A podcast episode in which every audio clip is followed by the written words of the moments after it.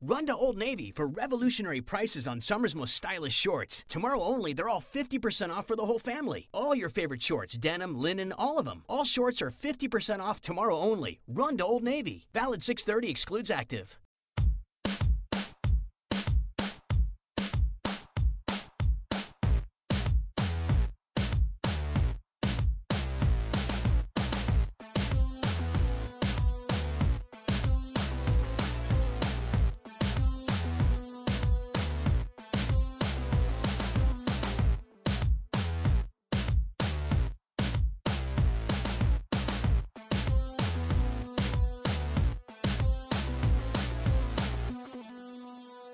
Welcome to Real G M Radio. I'm Danny LaRue, your host, and so happy to have you with us for this episode.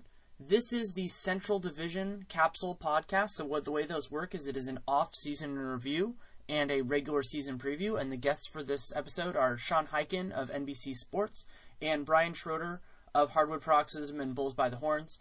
And so we talk about the teams that are in this division, who got better, who got worse, and also the, you know, what's coming in the season, a lot of Cavs and Bulls because they're the best teams. We we hit everybody in some in some real substance, and the conversation itself runs for a little over an hour, and then both of them are, are very into jerseys, and we had this conversation actually at Summer League in, in a forum, and we ended up just talking about it, and I liked it enough to keep it on the podcast, so that runs about twenty minutes. So the whole thing I think is around an hour and a half, but there's about an hour five of the division capsule, and then about twenty, twenty-five minutes of jerseys and things like that. So if you like it, you can listen to that part too. I really enjoyed having it, so hope you enjoy it. Thanks so much for coming on.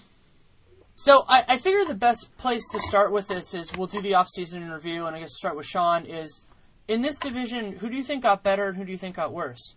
Well, I mean, I think that the the Cavs and the Bulls were the two best teams in the division. Kind of stayed the same relatively. I mean, the Bulls definitely stayed the same. They they drafted Bobby Portis, and other than that, their roster is literally the exact same. The Cavs, I guess, probably got a little bit better because of, you know, adding Mo Williams. I really like the Greg Monroe pickup for the Bucks. I, th- mm-hmm. I think you know I think he's going to really help them. I think he's basically going to make it so because you know how like last year, Khris Middleton was basically their first option on offense. Now he's their third option if if they have Monroe and they have Jabari healthy.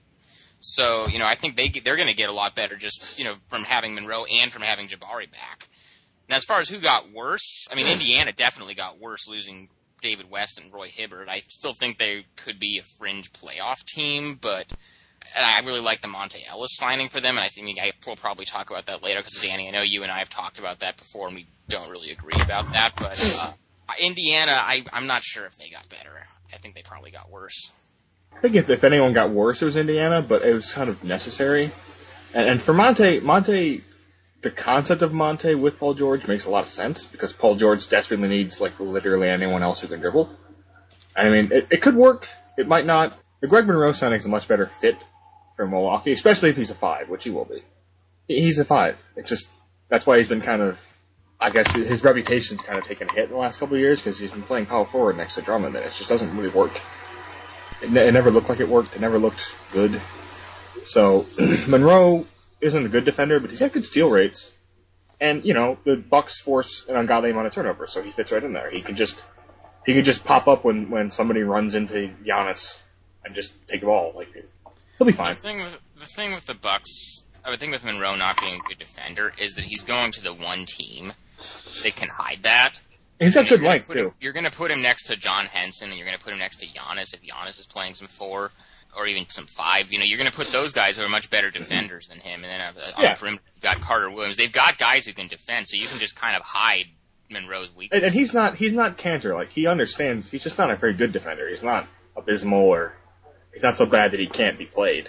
Well, and he's going to, I think his help defense is going to be helped a lot by playing center most of the time, because when yeah, you think, you think about at. just, yeah, that he can, the way that he moves within space, you know, he's, he's, he can use his, even if his instincts are the same, it is just physically less distance from him to the ball if he's closer to the rim than it was when he was playing power forward. And I like what, what Brian yeah. said, that his reputation did a disservice because he was playing out of position. And that happens a lot. I mean, you see a guy do something that was never supposed to work, and it didn't work, and then he gets hurt by it. And so I think that he is in the best circumstance, except that I don't think they have a great point guard. I, mean, I am not. I have never been sold on Michael Carter-Williams. I mean, nope. He's he's not abysmal, but he's just, you know, he's substantially below league average, and he might not even be starter quality right now. He could eventually be. Uh, but uh, yeah, on on Monte, like I I'm fine with the concept of Monte Ellis. You know, he's a talented guy. He likes having the ball in his hands. As you guys said, he's a secondary option. My issue with it is that they signed him for four years, and I could see the wheels coming off basically any point, because not only is he a guy who relies so heavily on his athleticism to get success offensively, he has a lot of miles on his tires. I was just talking yeah. with I was just talking with uh, on Twitter with Tim Kawakami, who covers the Warriors. We and I were covering those teams when Monte was on team, and like there was a season, Keith Smart's season coaching the Warriors, where Monte played more than forty minutes in fifty games or forty-nine games in a single season, and so he has that kind of stuff there.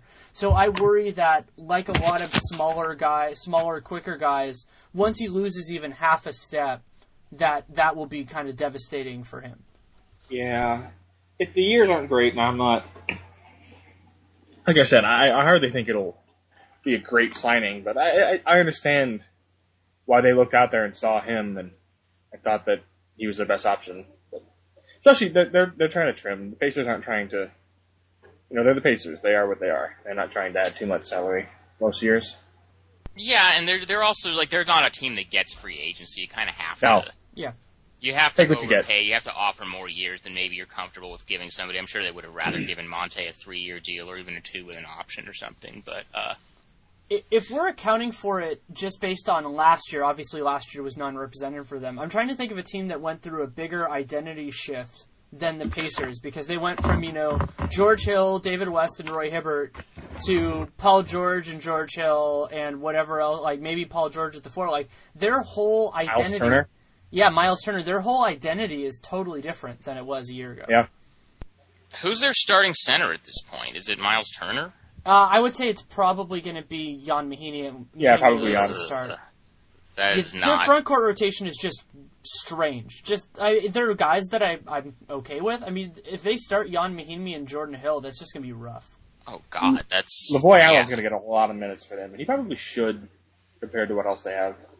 Yeah, I think I, they're they're top, one to four is fine in terms of if they were all three and four. You know, if, if they yeah. had two guys above them, like when they had West yeah. and Hibbert, they'd be fine. I, I like LaVoy. I like Myles Turner. I th- I'm I'm a huge Myles Turner guy. I think I had him fifth on my board, but he's going to take time. I mean, there are very few guys who are nineteen years old who are yeah. gangbusters at center, especially if you're not, you know, Kareem. And Kareem didn't even come into the league until I think he was twenty-two.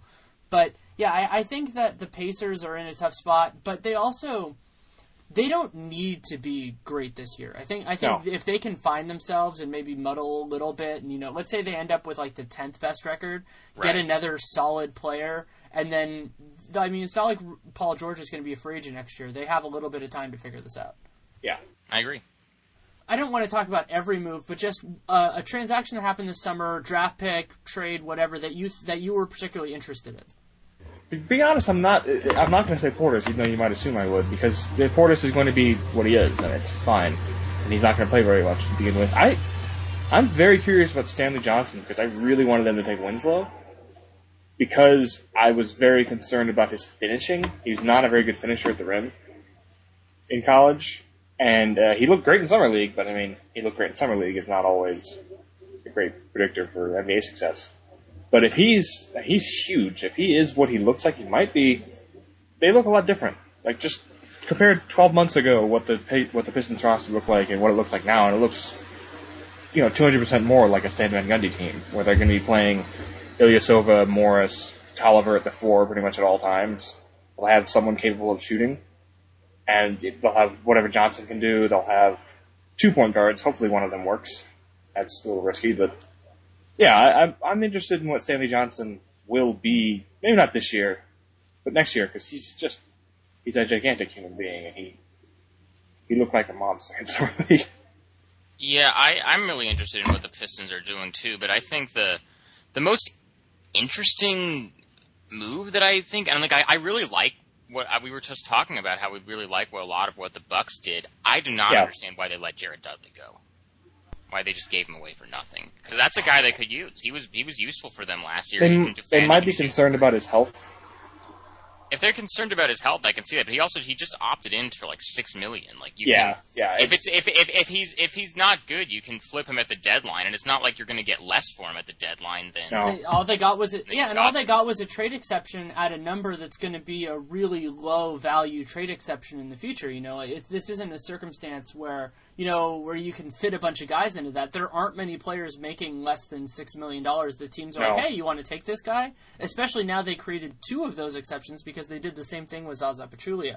Yeah, for me, the, the Bucks, they did the big things really, really, really well. You know, I, I, I think the Khris Middleton contract is a bargain. He's a good mm-hmm. player, and he took a lot less than he probably could have gotten. He could have gotten the same amount of money for four years. Instead, he got it for five. And that's very useful. You know, it's very useful for the Bucks.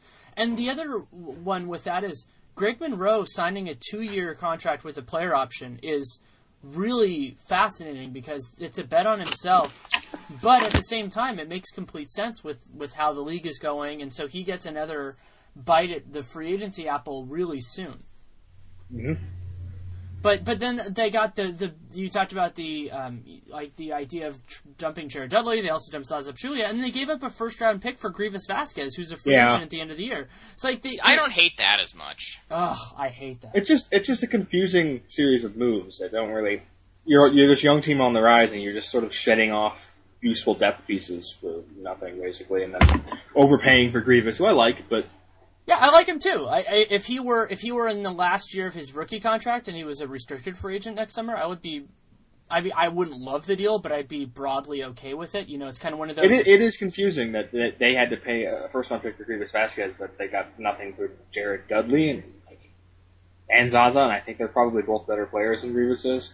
Yeah, especially in this system, Zaza was weirdly the same, very similar percentages to Greg Monroe, steal percentages, uh, rebound percentages. Assist percentages to Greg Monroe's career, so maybe that's. I mean, you don't really need him if you have Monroe. They they do duplicate each other to an extent, but well, yeah, that, it, it kind of felt like they did those moves preemptively. Like the the assumption was, oh, those guys are going to be unhappy, so we might as well move them now. Yeah, but you never know. You know, heaven forbid, in training camp, you know, Greg Monroe ter- tweaks his knee, or you know. Giannis does some, you know, any of those guys, those depth pieces, if, if the Bucks, and it sounds like they want to compete for the playoffs, having more guys, having more dudes is better, especially in this case when you're not getting anything for them. You know, if you if they got a first round pick or even like a really high second for one of those guys, then you know maybe you want to strike while the iron's hot. But if all you're functionally getting is a trade exception, then you're going to have that available later. Mm-hmm. Do they really think Rashad Vaughn's going to play a lot this year? I mean, I can't imagine. Well, yeah, if not, I, well, if, if, if not it, they have no other shooters, really. They have Middleton. And O J. Mayo and, and, Mayo. Bay- and Bayless, I guess. I, they, they, the the strangest thing very... about that team is you think about how they have so many guys that, the, that they traded two players to squeeze out, and if everybody stayed healthy, it wouldn't hurt their bottom line too much.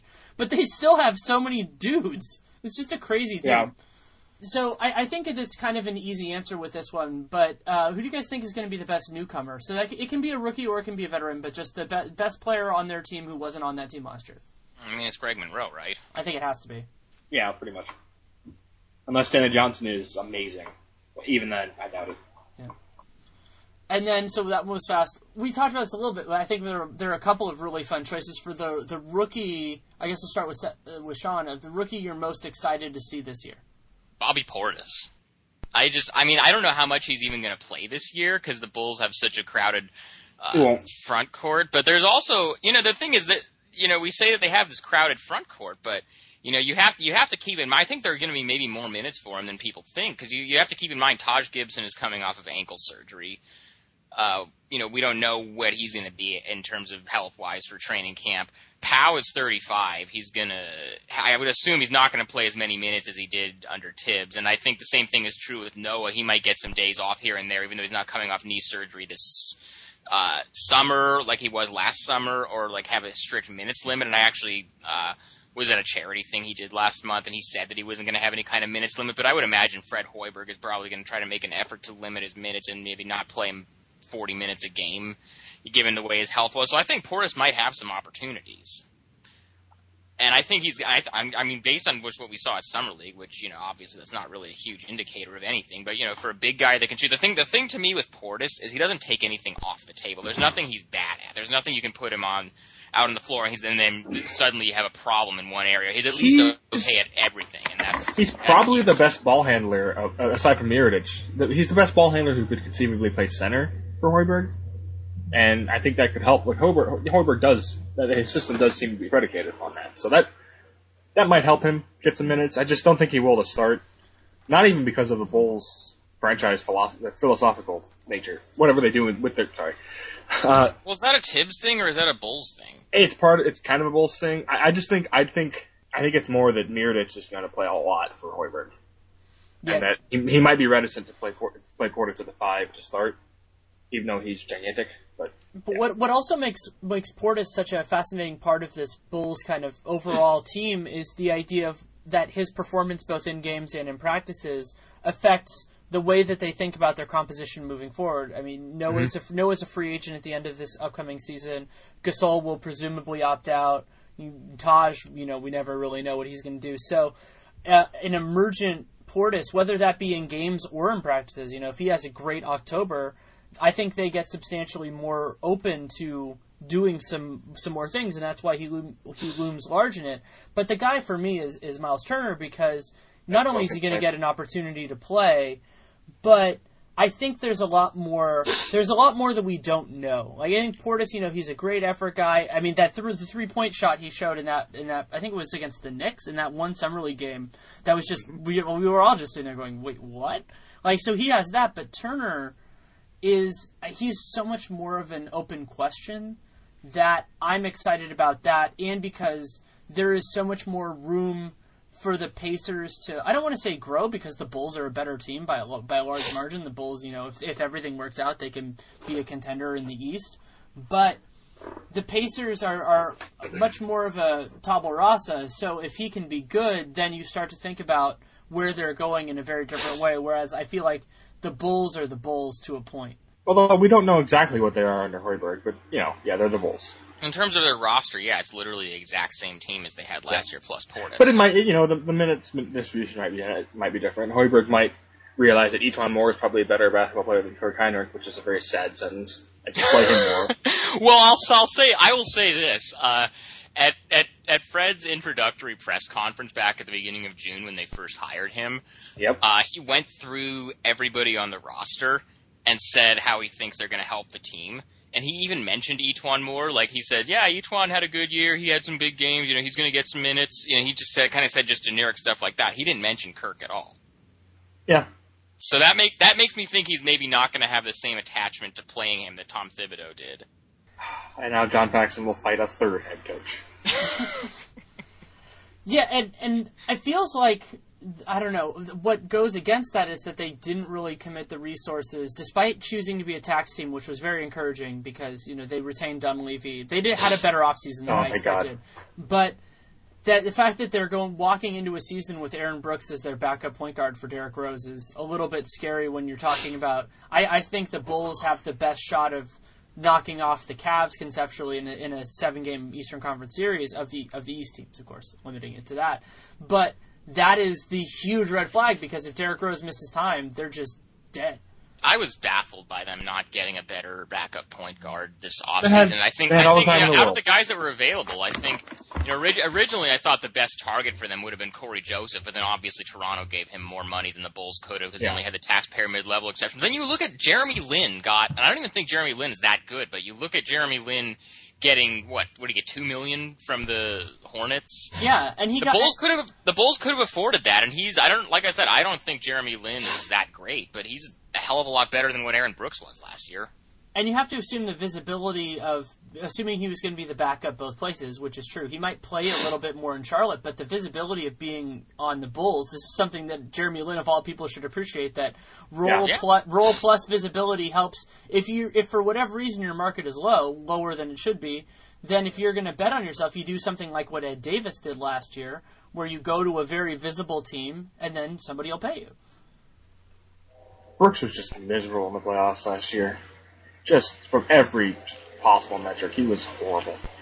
Well, let's just go with that again. That'll work. Yeah, sure. We we didn't really talk about it because they didn't fit within this rubric, but I think that Cleveland, so far, there's, of course, a huge caveat left because of Tristan still being out there, but they yeah. had a, a, an incredibly successful offseason. Like, if you think about what their goals were, I mean, LeBron is yeah. LeBron, but they got Kevin Love to functionally agree to the longest contract he was ever going to agree to, mm-hmm. and they got an upgrade at, at backup point guard without losing their third, without losing their then-backup point guard, who will also make his money in jersey sales, and... and then, and then they still ha- and they got J R. Smith to take a discount. I mean, for whatever, you know, because he was aggressive, and so I, I think that you can say realistically that things worked out about as well for them as you could expect, as, with the huge, huge thing being we don't know about Tristan. Yeah, I still think Tristan's going to get maxed out before training camp. I don't. They under- just, I don't even know to- what the other what else could happen. Honestly, it just. Well, I mean, maybe he signs the like he could sign the qualifying offer, and if he does that, then you know his agent has already said on the record that if he signs the qualifying offer, he's not going to stay in Cleveland. So I, you know, he can get more money next year with the salary cap going up. So I mean, I get that, but I just I don't know if Tristan like it's one of those things where I don't know if Tristan Thompson is a max player in a vacuum, but for the Cavs, I think he absolutely is, and they need the him. Draymond Green they, corollary. Well, yeah, exactly. It's the Draymond Green corollary, but even stronger because there is zero chance the Cavs are going to have cap space in the next few years. As long as yeah. you assume they're going to have LeBron James, they have money now committed for the next four seasons. If you count LeBron as a fait accompli, regardless of him having a contract or not, which I think is fair, you have Kevin Love, Kyrie Irving, and, Le- and LeBron James under contract. Even with the exploding cap, you're not going to have space. And when you factor in that Mozgov presumably is going to be in the same boat as Tristan, then why not pay him? What like what is the point yeah. of playing yeah. playing hardball for a couple million dollars when you're when you can't replace him and he's represented by LeBron's guy? And so just make everybody happy. I mean, considering the like you can just say, "Hey, the savings we got on J R. Smith for him being silly and opting out of money, you know, the the savings we got on him, we used part of that for Tristan Thompson," and that gets you part of the way. It doesn't get you the whole way, of course, but I mean, the yeah. money they saved on, and and also they got Shumpert back at a reasonable rate, you know, maybe a little bit higher, but that's exactly the same circumstance. They realized, you know, it's like, we might as well just pay this guy because we have no other ways to get better anymore. Yeah. Right, and like, and my, and my thing is, like, I know it's going to be a ton of luxury tax money for Dan Gilbert this year, but then, you know, the cap is going to go up twenty million dollars in each of the next two seasons, so it's really not going to be that much of a long-term hit. Like, I don't know if they're even in danger of paying the repeater tax. Yeah, you, you probably know more about their uh, long-term, you know, cap situation than I do, Danny. But it seems like it's really just sort of a short-term hit if they were going to take, you know, take the, hit, the salary cap hit of, or not the salary cap, the luxury tax hit of paying Tristan Thompson and max deal. It seems like something that's only going to be in effect for this year. And it's like you have a team that's probably, team that was I mean, two freak certain... injuries away from really contending for a title versus well, here's one of the, the best. Well, here's the thing. Here's one, the thing versus one of the best regular season teams of the last twenty years. I mean, here's the thing. I think that the the the the Cavs are the prohibitive favorite to win the East. I think that's not really even up for dispute. And that, I mean, the fact is, think about all the stuff that went wrong for them last year, with like LeBron and David Blatt not being on the same page. They had to make those two trades and like adjust, you know, bring in two new guys that actually LeBron played not playing for two weeks. LeBron decided not to play for two weeks. Uh, You know, the Kevin Love gets injured in the playoffs. Kyrie is basically playing, even before the injury in the finals, Kyrie was basically playing on one foot for the entire playoffs, and then he has the knee injury. Even with all that stuff, they still made the finals pretty easily. Like, I mean, Chicago was a little yeah. bit more competitive with them, but they swept Atlanta, they swept Boston. You know, with all that stuff, they still, like, their, their path to the finals was still pretty uh, painless. And the top, even with and all the top the of the East didn't get better. Right, the top of that, the top of the East. There's no, there's no team in the East. I think you know.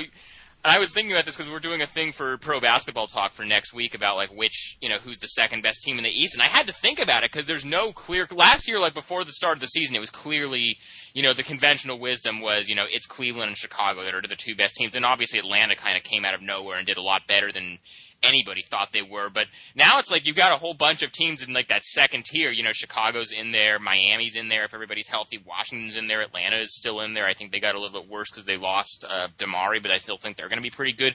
But all those teams I think are in their own tier that's spe- that's pretty significantly below what the Cavs are. So if they have just any bit less injury stuff than they had last year, like I don't see how they just don't win. Stroll.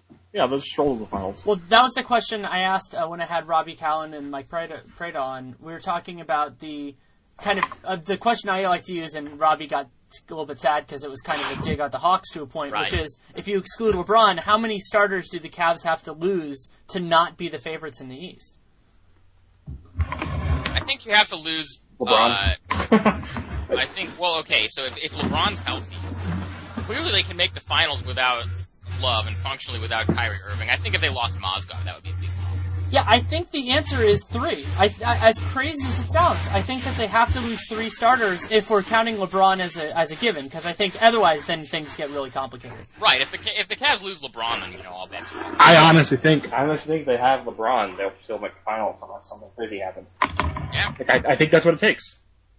Is yeah. LeBron to break his spine or something. Oh, and, and to answer to answer Sean's question about Cleveland's cap situation, assuming LeBron gets his maximum every year, but they don't change the max structure, they right. could potentially not pay the tax in twenty seventeen eighteen. You know, if they are reasonable with the contracts they give to Mozgov and, and Thompson, they could and, and everybody else that year, they could potentially not pay the tax. Yeah, and so I don't. So I just don't understand why they're dragging their feet on Tristan, because they I mean they're gonna they need to keep him. Yeah, like because they have no they have no way to replace him, and they need him. They need what he gives them, even if he's not going to be a starter for them. With Kevin Love is healthy, and and honestly, just, if LeBron, if if the margin between paying the tax and not paying the tax was LeBron, like let's say, like I would I would assume he might be willing to take a small to you know take like a million less or something, to like what Dwayne Wade did, you know, to a point. Just yeah. to, even though it's obviously Dan Gilbert's probably still not his favorite person in the world. Also, if they've won a title by then, then I think Dan Gilbert has no right to complain that the bill is high or whatever. He but, probably right. will, but yeah. Right, because then Dan Gilbert is a hero in Cleveland forever. Right. Yeah, I, I, and and that's a huge a huge component. Sort of, of what fresh hell is this? So one of the ways that I've uh, there are a lot of people, and I've been talking about this for because really this is the only topic le- to talk about in the East if we're f- fixating on the title is how does the Cavs being prohibitive favorites to make the finals, in your mind, affect their likelihood of winning the finals? I, I think I think they're good enough that they're they have a better than puncher's chance, notably better if they're even close to healthy against anybody. So I think that that makes them have a much better shot at the title than maybe some people are saying, just because there's so many less ways for them to fail. The one way yeah. for them to fail is to lose in the finals. Yeah, yeah I I think they're probably the favorites to win the title at this point because there's just there's so much there's so many more moving parts in the West. There's like five teams at the, at the top of my head. I mean, depending on what you want to count. Yeah, if, if you're taking the Cavs versus any single team in the West, they definitely have better odds. The Cavs versus the entire West, I still say that the West probably has a better chance. Yeah, I think that's but, probably right. But if you look at if you look but at I don't the know West, which like, I don't know which team to take out of that. Take out right, of that. Like the top, the, the five teams in the West that are for sure title contenders. You know, you got Golden State, San Antonio, Oklahoma City, Clippers, and Houston. And then you know, depending on if you think Memphis is in there too, you know, that's that's you know that's five or six teams that. I think Memphis should be in there, but I'm not. I'm not entirely. Yeah, I mean, Memphis. I think it's re- I think it's reasonable to think Memphis will be competitive there. So you've got, you know, you've got six teams right there, but like, uh, you know, there's also, you know, the thing of like those teams might all just beat each other up in the in the playoffs. Whereas the Cavs, you know, depending on who they face, they I think they're going to win the the West, the East pretty easily, but they're going to have a lot less, you know, serious competition and serious, you know, teams that have serious chances of taking them out than any team in the in the West. There's no clear-cut favorite in the West. How, how cold-blooded would it be if the Cavs were able to strategically rest guys during the Eastern Conference playoffs? Oh my God, that would. Yeah, I mean, it's it's possible. I mean, it's also possible that they could be ahead in their series enough that they could just say, "Oh, well, we'll just try to win in five," and then you get the rest anyway.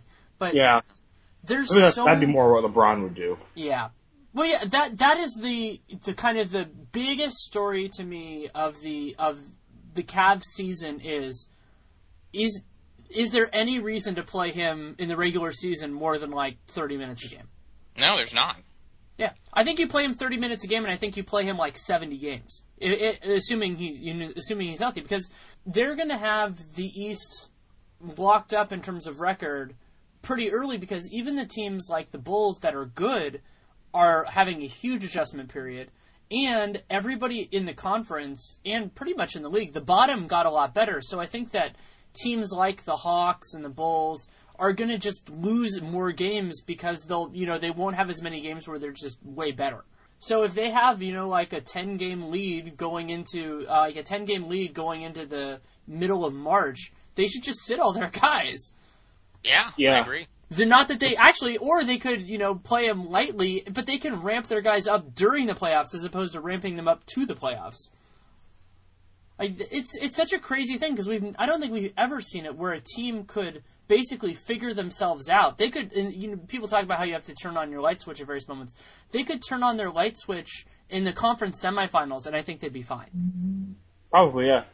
That's scary. I think the Spurs in the mid two thousands did. Could have done that to an extent. That's an interesting because, parallel. Yeah, that, that because, might be true. Because when, when it was still a five-game first-round series, they, they they didn't care. They would walk. They would waltz past people, and they would uh, they'd be playing Duncan. That's when they started playing Duncan like thirty minutes a game, maybe two thousand six or seven. And then, you know, I mean, that didn't hurt them then. They cruised through the finals in oh seven. So yeah, the only reason the Cavs would push hard is if they if it was important to them to have the you know to have the best record or to jump some teams in terms of the finals. But I don't think that's a big enough deal. I'm not sure they're they're that convinced. They're, they're that uh, dependent on home court anyway. They, they might say they are, but I'm not sure that they are. Well, yeah, especially when the, the it's just the finals. You know, they they should yeah. be, they should be the favorites to have it the rest of the way. So really, that's you know a game seven in the finals, which is. Clearly important. I mean, I'm not going to discount the importance of a conceptual finals game seven, but especially when they switched it back to the two two one one one, the home being the home seed doesn't matter as much the rest of the way. Uh, we'll, we'll move on to this to the season preview. Obviously, we can talk about if we we have more on those notes, but just simply ranking the teams one to five. Cavs, Bulls, Bucks, Pistons, Pacers. Interesting. Okay. Drummond's too good. Drummond's the best yeah, player on those teams, probably. I mean, I think the top three in that order is pretty hard to argue with Cavs and then Bulls and then Bucks. I kind of lean towards putting the Pacers. Yeah, I, I, I that was a knee-jerk reaction. Right, just, I, I kind of lean towards that just because I think Paul George is going to have a really big year. Coming back from the injury, he seems like he's, you know, he, he, if, if if he's healthy, if he's moving well, you know, I, I think people are kind of forgetting how good he was before the injury, and I think he's going to be able to come back from that. I, I guess I just have a lot of faith in him to do that, and I um, I, I don't know. It's it's interesting, but I, I mean I agree about I agree about Drummond, and I I, I think Drummond is just going to have a. My my question is when when will he get All-Star consideration? He's probably deserved it the last two years. Drummond? Drummond? Yeah. Well, the, well the, the crop of guys compete, he's competing with in the East yeah. is probably thinner. But it, it's hard because I think he'll have to get in on coach's vote. You know, I don't yeah. think he's he, I don't think the Pistons are going to hit that level even because he's had the SportsCenter plays the last couple of years. He's had the Moses Malone stats the last couple of years, so th- that wasn't enough. I, I think that so it, in terms of the coaches, I think that he'll have a he'll have a respectable chance. But why I'm leaning Pacers over Pistons is. First of all, I think they're both good coaches, and so I, Stan Van, I think, is a better regular season coach than Vogel, though Vogel has done a very good job. I just have more faith that Stan can do it with less talent because he's done it before.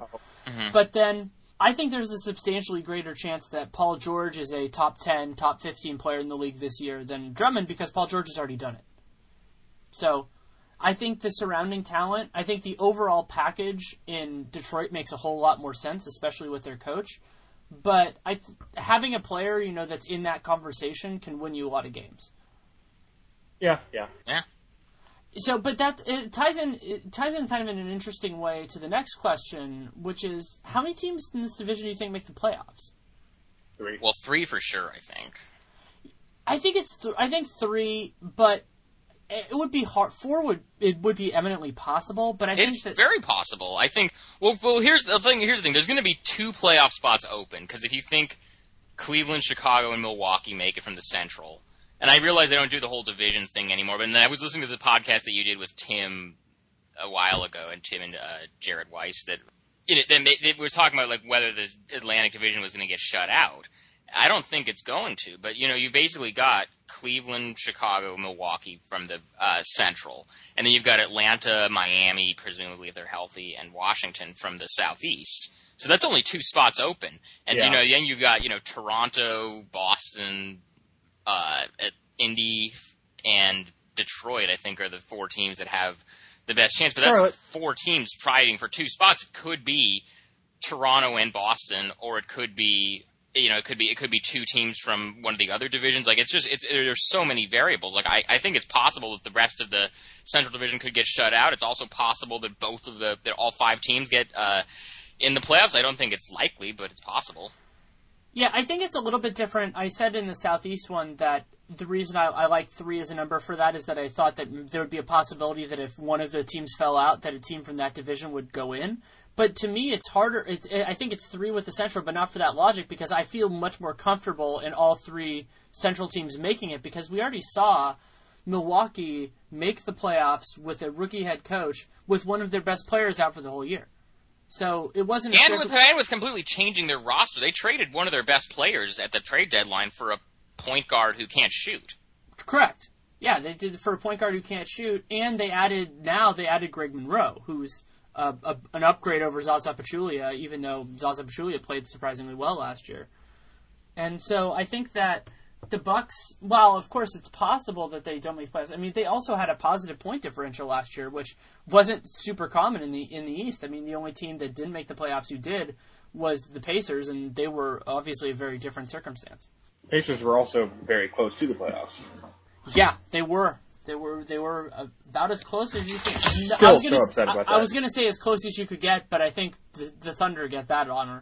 Uh, so then the, the only other question, obviously we can talk about other things if you want, though, is uh, what players do you think, and we can talk about some, let's focus more on the players we haven't talked about as much, though I'm sure a guy like Drummond will come up. What players do you think from this division will break out, like reach a different level of success or fame this year? Well, I think the obvious choice is Mirotic. I was going to say, I don't think Jimmy Butler can get any higher, but I mean, right. He's still here. He's still there. I I, I agree. I th- I think I think Mirotic is going to have a huge year under Hoiberg. I think Hoiberg's offense is a lot more suited to what Mirotic does than Tibbs was. Uh, you know, you're going to see a lot. Uh, I want to I want to ask you guys how you guys feel about Doug McDermott. On that same note, I was going to say earlier, does he count as a rookie? Honestly, like he almost should. Well, he. I sort of, except that he was a four-year college player. I mean, it's not like yeah. this is a, it's not like a Dante Exum situation, let's say, where it's this super young kid who came over and basically had to spend a year. He was a, a player who played in the United States, who played for four years of college. McDermott worries me because he's not, be, he hasn't been reliably good at what we thought he would be good at. Yeah. And that, that goes two directions. So, part of me, when it's somebody who I'm really confident in that skill, I go, oh, well, they'll work that out. Like, theoretically, let's say if, like, Stephen Curry had had a bad rookie year shooting-wise, I'd be like, okay, well, he's still a good shooter. I believe in it. With McDermott, I'm a little bit less confident in that. However, he's going to be – he's not going to be asked to do a lot for the Bulls. This isn't a circumstance where, you know, you're, you're like, hey, shoulder the load on the offense, even though their second unit is not strong in terms of perimeter depth. But – I I worry that he also, I would be intrigued with him as a small ball four, just offensively, just doing that. But there is no conceivable way other than like dysentery to their entire team that he is deserving of minutes at the big man positions because they just have, they have more talent. You know, like they, they have so much talent that uh, for weird reasons, I feel like I'll end up seeing Bobby Portis to the three for very short periods of time, which would be awesome, by the way. That'll be interesting, because they tried that with Mirotic, and it didn't really work that well. Yeah. Mirotic can't defend threes. I mean, that's the problem there. Is, uh, offensively, you know, if if you want to co like kind of build an offensive role for him that is similar to a small forward, I think you can make that work, but he can't defend them at all. The funny thing here is that I distinctly remember him uh, guarding Paul Pierce fairly well when he was at the three. Mirotic? Yeah, but, you know, Paul Pierce isn't a three, so... Yeah, Paul, that's right. Paul Pierce Paul Pierce is a four at this point in his career. But they were both playing three for some reason in the game. Yeah. I also feel like there is a chance that a lot of guys there there's so many guys in this in this conference in this division particularly who I like more than it feels like the, the casual fan, not necessarily more than, you know, people like us, but like Drummond, Khris Middleton, maybe Iman Shumpert, but he's not flashy, but they're like guys who guys who can do well. And also it's we've talked about it a little bit before, but I think that fans are going to rediscover how good Paul George is because he was incredible that I mean, he was good for a couple of years before everything happened, but he's a, a great defensive player. He's one of the best perimeter defenders in the league. But his offense grew leaps and bounds before he got hurt, and assuming he can come back with most of that, I feel pretty optimistic that he can play a substantially positive role on that on that team, even if they're not dominant in any way. Yeah, uh, jumping back really quick, uh, I think Middleton's a good answer for not necessarily a player who will break out, but a player who will sort of solidify his position, because I feel like even going through the playoffs, a lot of people kind of saw him as just sort of their desperation offense, and they, they, they built their entire offense around him for most of the second half of the season. He was very good. Just, he's got too fast of a release, and he's too tall not to be a good shooter for a long time, and he's a good defender. So I feel like like he's not going to be even like borderline all-star level, honestly, but I feel like he's going to cement himself, because you still saw people question if he was worth the money he got this year, and it just seems insane to me. Like, he's very good. He should be he should be getting that at least. He should be starting. I feel like maybe he should he'll instead of breaking out, you know, him up a star, he'll just solidify himself in that very good category. I, I really hope also that this this division has some guys like Kentavious Caldwell-Pope that I've liked in other years, and just hope that they get a shot. And it would be nice to see, you know, McDermott, I think, is in that same camp of guys who, you know, have have a chance to still show it, but they haven't yet. Well, K C P's gotten a shot. He's gotten many, many, many shots, as many shots as he wanted. Yeah, but on on a bad team. Yeah, I know, but I'm just... He I, is not afraid to shoot. I, I think with him that there, there are a group of guys, and incidentally, like half of the Warriors would be on this list, that I think they are substantially better players when their surrounding talent is there. Like, obviously, that's true of almost everybody, that they, they are helped by that.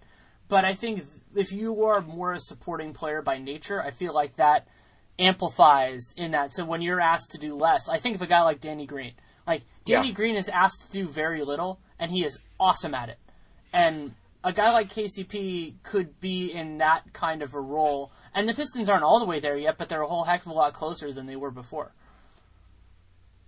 Like I said, their, their, their roster compared to this time last year is night and day as far as what you'd want for a Stan Van Gundy team. Yeah, Ilyas, another guy who could have a really nice season is Ilyasova. Mm-hmm. I, yeah. I, people have taught. I, I when I when the trade happened, I was sitting next to Sean in the in the finals, you know, in, in the media room, and I was thinking about it in terms of, oh, you know, it's kind of a one year thing, but he has a, a what is pretty much a non guaranteed contract for next year. I wouldn't be surprised at all to see the Pistons pick that up. No. Yeah. I mean, you can use, they can use him the way that Stan used Ryan Anderson in Orlando.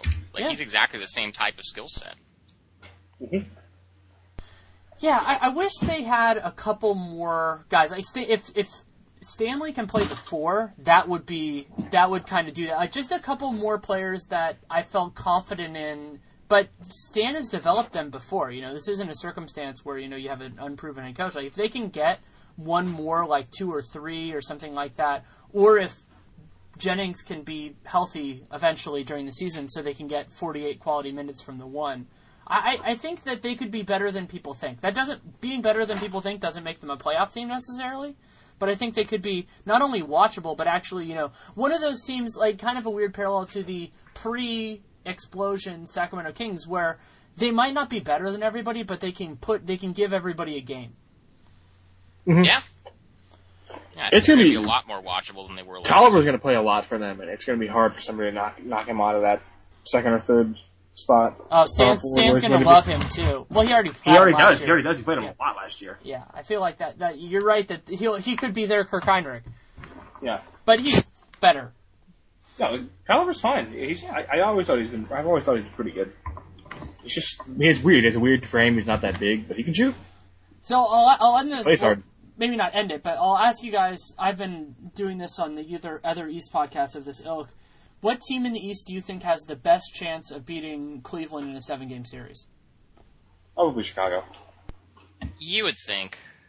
If they, then again, I mean, if, if if if Noah has a better year than last year, if Rose can stay more uh, consistently healthy, uh, you know, if if, if all, I think I think those are still the two keys. I, I'm I'm not really that worried about Hoiberg's offense because I think I think that's going to click pretty easily, and. I'm, you know, I, and it's, you know, it would help if like Tony Snell and Doug McDermott and some of these guys, you know, some of their younger guys develop. But it really comes down to, is Rose healthy and is Noah healthy?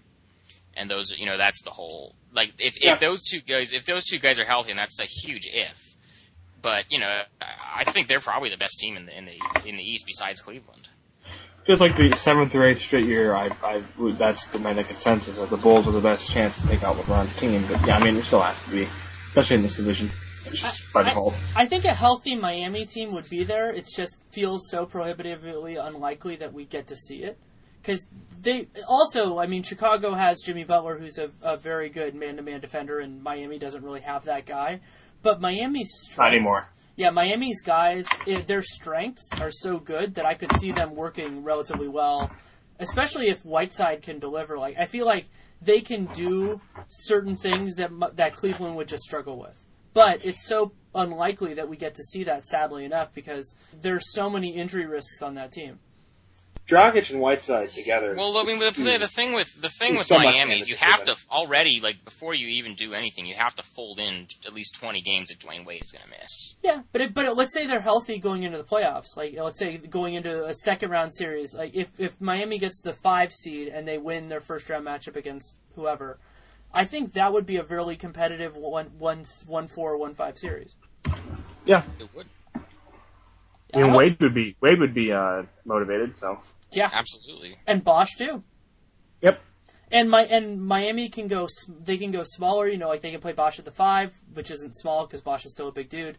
Or they can play, you know, more traditional, and they can do well either way, which is a, a nice thing to be able to do against against Cleveland, because we still don't exactly know what they want to be at full strength, because we just never really got to see last year. Yeah. After they, because they never, I don't think they ever fully incorporated their talent. That's just they, they didn't, and there was, they were such a different team, and I mean, a lot of this was out of necessity, but they became such a slow it down, like grind it out defensive team after they lost Love and Kyrie, and they did that out of necessity. But so it's like, I think you you, you have to wonder, are they going to be able to keep a lot of those elements while also playing to what Love and Kyrie are good at? I don't know.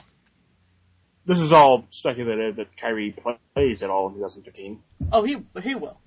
Oh, you mean you mean in this season? In, in, in yeah, in the calendar year. Oh, well, I, I don't I don't think they need him to play at all in the calendar year to be prohibitive for to have a, a great odds of having the number one. Well, I'm just saying it'll, it'll, we won't know exactly how they'll integrate all the pieces. If he doesn't oh, that's a, that's a great months, point. Yeah, and yeah, and and also that means that, though I don't expect them to be a large factor in this, but the. It really does affect, if they're trying to make any moves at the deadline, that they will have a, much less time to figure it out. Yeah. But it could be great for Kevin Love, just to really kind of solidify his rapport with LeBron and really figure out space on the floor and how how he can succeed and thrive on this team. Jumping back really quick to Miami, I, I do I do think we, they don't have a, a high-level man-to-man defender anymore, but they might. We don't know. Maybe Justise Winslow is awesome. Yeah. He, could he has a profile for it. I, yeah, usually, I'd, I'd be more confident in his defensive skills this year than his offensive skills. Oh, for sure. I, I think that's true of just about any any guy, especially if they don't have to play center, because centers have a big adjustment, just realizing how fast everybody else moves. But yeah. he, it, it's always hard for a rookie to be a defensive ace. I mean, even players like Tony Allen, who ended up being very good defenders, struggled. To, Iguodala was good, but he wasn't, you know, Iguodala his rookie yeah. year. But But let's. But he doesn't have to be that his rookie year. If he can figure it out by mid-April, late April, that could be enough. Miami's just an interesting team, because they could, if, if at any point they need to, they can just switch it up and let Dragic run with Winslow and with everyone else. I, I think they're going to run. In there. I think they're going to run a lot. Yeah, but if they have to, if they if they absolutely have to, they can just switch into that gear, and, and Dragic, Dragic can handle that as well as anyone in the league. Yeah, it's an interesting. I just he's just a fun point guard. He's fun. It's fun to match him up against people, because he's just he's very unorthodox. Well, and they have he's bigs, just, and they have bigs that make a lot of sense with him. You know, yeah. like Bosch and Bosch like said, and Whiteside.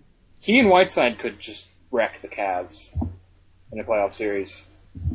Maybe not for the entire series, but that would they would that they would, would need, definitely take a couple games. That would that would be a close series. Yeah, they would need the Cavs would need to make some serious adjustments against that, because those two together in the pick and roll just would devastate.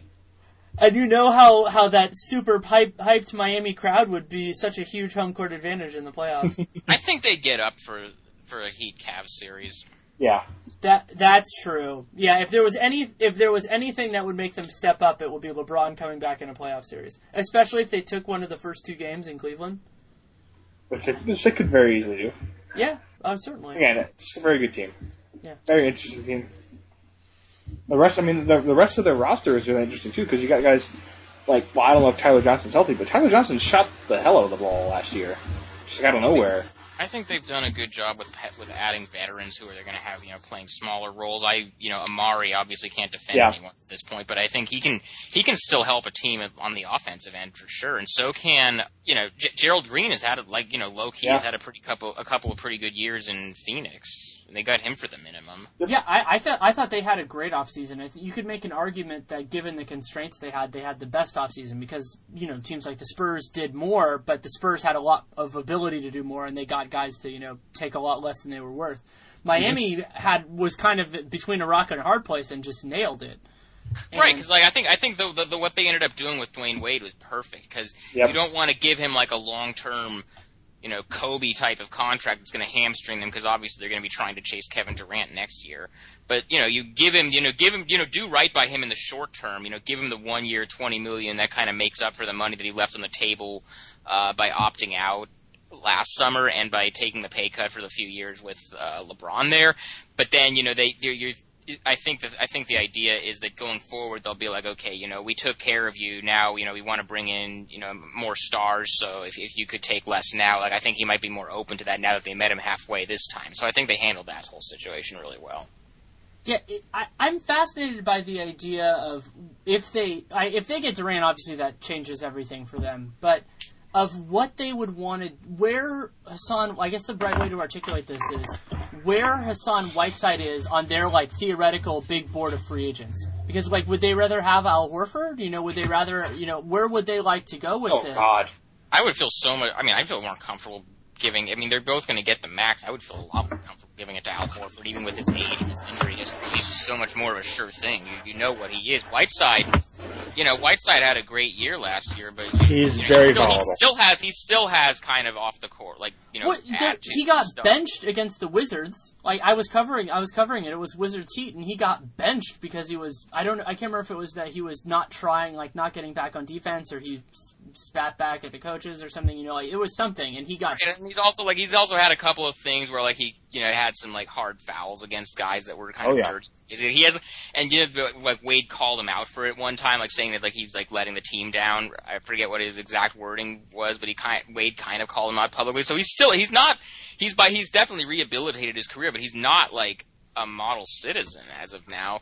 So if and as long as the as long as the production stays where it was last year, I think he will be one of their priorities. But if there's any more of those slip ups or the production slips, I think especially especially considering that they would have to go into their cap space to re-sign him because of the weird uh, early bird thing. Uh, they, you know, I think they would feel a lot more comfortable going for, you know, something that's a little bit more of a sure thing like Al Horford. Horford and Bosh together is terrifying, and I'm very upset that you brought up this potentiality. Can we talk? Uh, can we talk about the idea of Horford going to the Bulls? Because I remember, oh uh, no, I, I, listened, I listened to the podcast that you did with Nate last week, and then you and I talked about this a little bit, and I think that's a, that's really interesting. I don't think it's likely to happen, but that. Yeah, I mean, well, so that gets into something that I've wanted to talk about and probably will on the podcast in a longer thing, which is the amount of money is about to spike so high that I think there's a really real possibility that certain guys are going to take, like guys who want this, are willing to going to take less than they're worth to make themselves happier. And I could totally see that happening with Noah and Horford, just because I, I from what I've heard, they still have a really good relationship. Yeah. And Horford, that kind of gets him a lot of what he wants. You know, he he likes to. Uh, it sounds like similar to LaMarcus Aldridge that he would, you know, relish playing a little bit less, you know, right at the basket and getting banged around a lot. And the Bulls are mm-hmm. obviously a good team, so like if they could figure out a way to make it work, that would be crazy good. I mean, that would that that would be. You, if you can run a three-man front court rotation, let's say conceptually, of Horford, Noah, and Mirotic, that's awesome. Mm-hmm. And I think that if your if your goal is to win a title, I think that, that that's as good a way to do it as they're going to have, assuming they're not going to get Durant, because I don't think they are. I think they're the only team who's not going after him. I don't think they're even going to. It's a twenty-nine team race right now. You you honestly don't think they're going after him? No. I think they'll they'll. I don't think they have, well. I don't think they have any realistic expectations. Where I think they'll get a meeting. They, I don't. I think they'll call. Yeah. I don't know. I don't think they're even going to get a meeting though. No, they'll they'll call. They'll, they'll check in. Maybe he's always wanted to be a Bull, but you know, like they, I don't think they have any. Nor should they have any realistic realistic expectations of getting him. But I mean, the their their free agency next year is going to be interesting because I, I, I, I it's so hard to get a read on what Noah is because.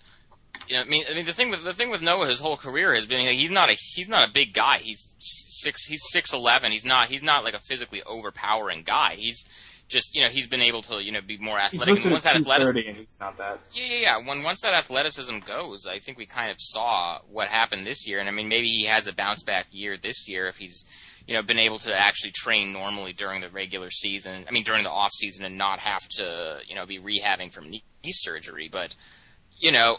I can't imagine he's going to be anything close. He's also to in his thirties. Right, he's in his thirties. I can't imagine he's going to be close to anything close to a max player next year in the in free agency. I wonder what he's going to get. Is he going to get like ten million dollars a year in the new cap? Is that going to be enough? Well, I think if, if teams are offering him something in that range, then you start to get into the fun questions of would he take less for the right team or for the right situation. And I, I mean, because if, if you're deciding at ten, then like choosing six or seven is a lot more palatable than if you're at fifteen. Yeah, um, right. The other crazy, crazy hypothetical that I've never talked about on the show is, let's say, conceptually, Kevin Durant said, you know where I want to go? I want to go to Cleveland. Like, what What kind of an offer? Like, if, if So if, if Cleveland oh, then went, okay, like, so because cause the crazy part about that is they'd have to get under the tax to do it, because you can't sign and trade. You can't acquire right. a guy by sign and trade. So it's like, okay, would they be willing to basically trade all the guys they re-signed this summer to get Kevin Durant? I don't know why you wouldn't would. be. That I don't would know why be, you wouldn't be. That would be so much fun. But so you're talking about Love, Shumpert, assuming they keep Tristan and Tristan. Yeah, I mean, for I mean, I think you have to do that. But yeah, I'd, ha- I'd have to run the numbers to see if it's even like tangentially possible. But it, it's just one of those fun things to think about. You blew man, you blew my mind there. I this is even this is what. That. This is what the offseason does to us. This, this is what being a C B A nerd does. Is I start, I, yeah. I think about, I think about something, and I go, "Is this like basically what I what I think about sometimes?" Because I have all, I have you know, I have an Excel sheet with everybody's salaries. Is I, I think about, oh, that would be fun. Is it possible? And so that's when you get. I got into oh God. I got. I've done a, a series of pieces for Warriors World about how the Warriors could get Durant. Because it's totally that, that I could actually see happening. Oh, that's in, that's it's actually depending on what they do with their extensions with Barnes and Ezeli, it's actually very possible. I, I'm not saying it's likely because I have no idea what Kevin Durant wants. But oh wait, why are we talking about the Bulls going after Kevin Durant when they're obviously going after future Bull Anthony Davis, according to everyone on Bulls Twitter? Oh God, twenty twenty plan. Let's get it. I, I would like to formally apologize. You gotta come home. I would like to formally apologize to Pelicans fans that when I wrote a piece on Real G M talking, which I still believe that he should have taken the qualifying offer, I did not mean that necessarily to say that he was going to leave specifically to go to the Bulls, because apparently Bulls Twitter started talking about that partially, not mostly because of my piece, but they used that they used that as rocket fuel for a conversation they were already having. Anytime anyone mentions Anthony Davis, Bulls Twitter will just appear. Like, he should go back to Chicago and just like disappear into the ether. My that opinion, actually, and just... that actually gets into something that would, considering your guys' connection, how do you quantify Derrick Rose's value in terms of his next negotiations? Uh, I on how many think games he plays I, this year. Ideally, right, it depends a lot on what, because he's got two years left in his deal. I think ideally what the Bulls would want to say to him, and we'll see how we'll see how he. his people react to this. This is going to be a fun thing to see unfold over the next couple of years, but you know. I mean, obviously, I think he's at this point he's worth more to the Bulls than he's worth to any other team. I, I think that's pretty fair to say because he's from here. He, he's like you know the local success story, even with all his injuries and stuff. And the point guard position is so deep. I can't imagine there's going to be another team unless he has two upcoming like his last two years in his contract. He gets back to playing at like an M V P type of level with no injury concerns. And you know, you're talking about something that I, that's two variables that I think are probably pretty unlikely to happen. But I think the ideal thing for the Bulls is if they were to decide, you know, okay, look, we gave you the max while you were recovering from knee surgery for two of the years. So, you know, we didn't get a lot of value out of that max. So you, do you think you guys, but we stuck with you this whole time. Do you think you could do us a solid and maybe take yeah. you know, a bit less on your, on your next contract? I mean, we'll see how, see how Rose's people react to that if they bring it up, but you know, because if there's one, if there's one attribute I will give to the Bulls, it's sticking with Derrick Rose. Yep. Totally. Yeah. They don't even want to bring in a backup who can challenge him. yeah, but they they would have had so many. They, they could have had so much. Like, and that's and that's the thing. It's not it's not even just you know what they could have done because like he wouldn't have had much trade value during you know the seasons where he was injured. But there was no like you know the, it was all from the top down. And I was here for the last couple of years while this was all going on. Thibodeau always had his back. His teammates always had his back. The organization was always saying you know we don't want to rush him back. We want him to get healthy. Like they've they've had his back the whole time. So I think I think if they've gone this far, and especially if this if this lawsuit turns out to be nothing, I think this is probably not the appropriate place to get into the details of that. But you know, assume if that turns out to not be a long term thing that sticks around, you know, I think at this point they kind of have they're kind of just in it for the long haul with him, and he's going to get more money even if he doesn't get another max deal because I don't think he's really a max player at this point. No. I think he's probably going to get more from the Bulls than he would get from any other team just because of the history they have there. Well, and so he'll start his next contract at twenty-nine, which is, I mean, it's a little, you, you means the, the back end of that contract will probably be shaky for a point guard, but, and we don't know even, you know, relative to his prime. I mean, theoretically, most guys, if, if they're, you know, healthy, their prime is, I, I like to think of it as twenty-seven, like twenty-six to twenty-seven to twenty-nine or so. And, you know, so, so they could get some value out of the first couple of years of that, especially because guys like Butler will still be on the, on the right side of everything, and Mirotic too. But yeah, it, it's hard to quantify with him, mostly f- unlike a lot of guys, because not because if we don't know, you know, his talent level, but we have no idea what he is right now. Yeah. What's really yeah. interesting, what do you think, what do you guys think about this whole thing that Jimmy's been talking about this summer about, about wanting to be a point guard and wanting to handle the ball a little bit more? And, and for the record, I don't really think there's a lot to these rumors that they don't get along or that they can't play together. I think that's pretty overblown. But I think I think it's I fair think it's, to assume there was some friction with how, sure, but it's like it's like okay, okay, right? I mean, there was how do we play together? Some friction, but, but it's like it's like okay, you guys they, they don't really hang out off the court. Like they don't have to be best friends and hang out. But the thing is, nobody's like that with Derrick. He has his people.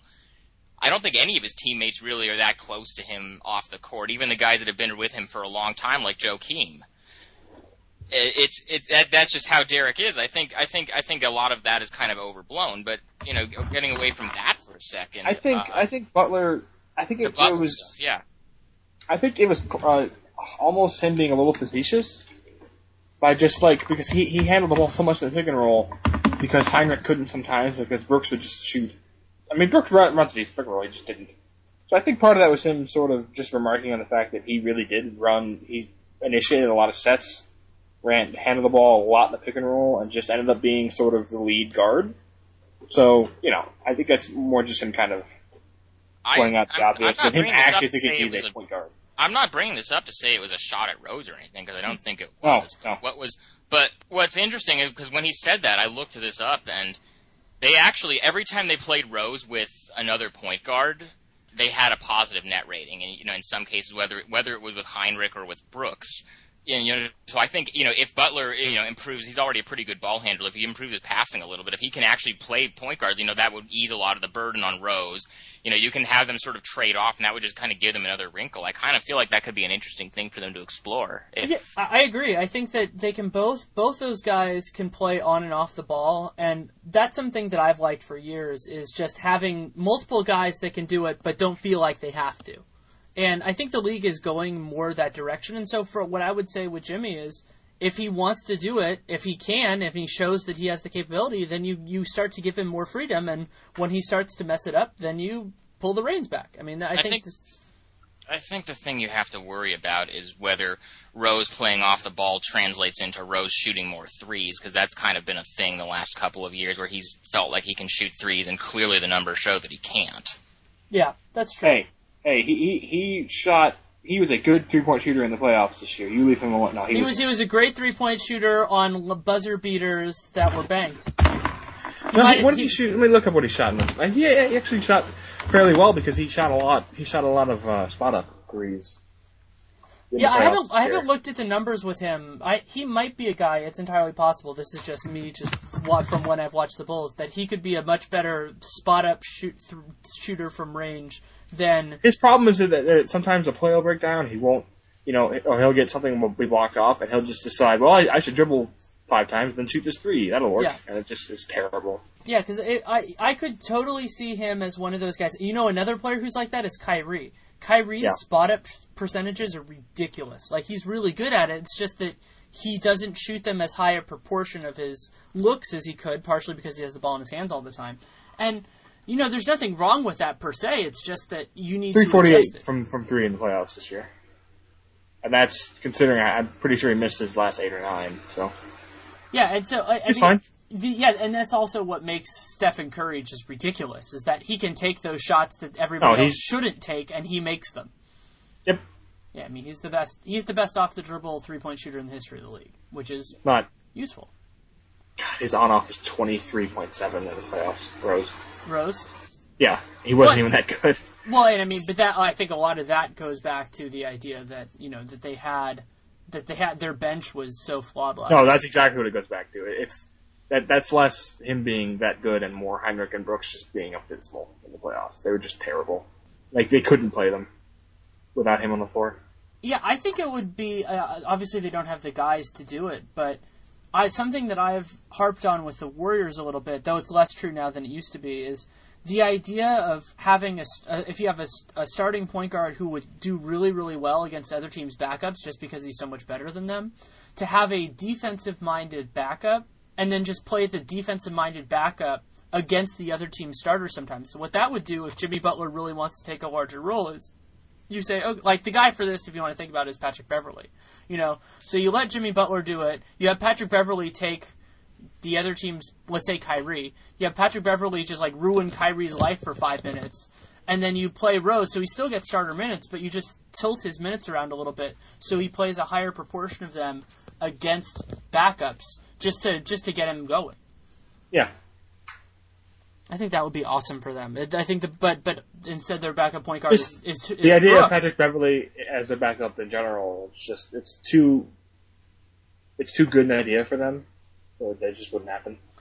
Yeah, well, but the, the downside of Beverley, you why you don't want him playing with backups is that I don't. The thing that he does the worst, in my opinion, of the things that he does, is running an offense. Yeah. So, like, if you can play him with James Harden or with somebody who's capable of running an offense, I think you do that. But it, it's just a kind of a non, like a, an unusual way of thinking about rotations. But I think with guys who have really predominant characteristics like that, I mean, you could say the same thing with Sean Livingston with the Warriors if you wanted to. But like, they're, they're, he's a little bit different just because he's his defense has changed over the last couple of years, just because you know he's you know he is what he is with his knee injuries and everything else. He's still a very yeah. good player, but.